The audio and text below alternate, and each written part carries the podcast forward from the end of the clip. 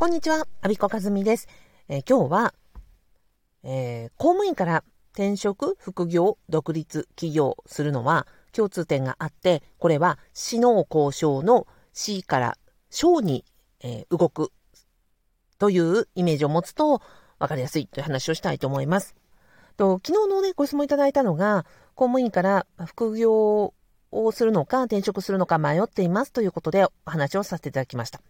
で、私のところには、転職とか副業とか独立起業をしたいんだけれどもというお悩みが多いです。で、多分、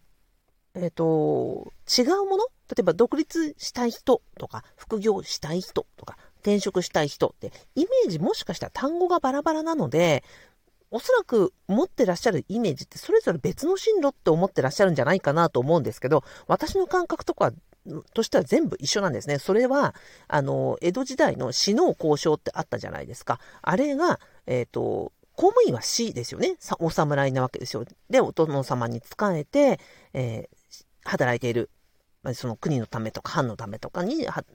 働いているのが公務員、死の交渉の C ですよ。でも、転職する、して会社員になるのも、あとは副業をすることも、独立企業をすることも、これは商人の活動なんですよね。ということは、根底は同じで、えー死から商に行くというふうにイメージ持つと、これが全てつながるんじゃないかなと思います。だから、えっと、商人になるということは、人にこう、物を売って、えーお金をいただくというのが商売であり、えー目指すところは三方よしというところですよね。なので、えー会社に所属して会社という、まあ、チームで商いをするのが会社員。そして副業というのは個人でその仕事の合間に、えー小さなこう商いを始めるのが副業。で、えー商いをすることをメインのその収入源として生活の柱として活動していくのは独立企業と思うと、その公務員から出る時のこの選択肢、えー転職、副業、独立というのは全て商人になることという一括りで見ると、そんなに大きな垣根がないし、共通点も多々ある。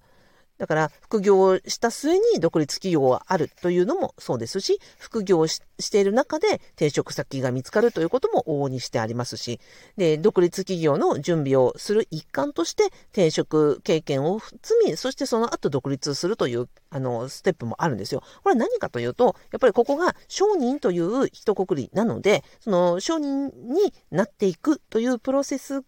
この3つの選択肢としてあるというイメージでいると、あ、そっかと、えっ、と、マインドは、お侍さんのマインドから商人マインドに切り替わっていくということなんだなというふうに理解していただくと、こうイメージしやすいのかなと思いました。えー私がいつも考えていること、えーそれは公務員から、え商人になる、C 農交渉の C から商人になるというイメージを持つと、転職、副業、独立の、こう、えー共通点が見出せるという話をさせていただきました。えー最後までお聞きいただきありがとうございました。アビコカズミでした。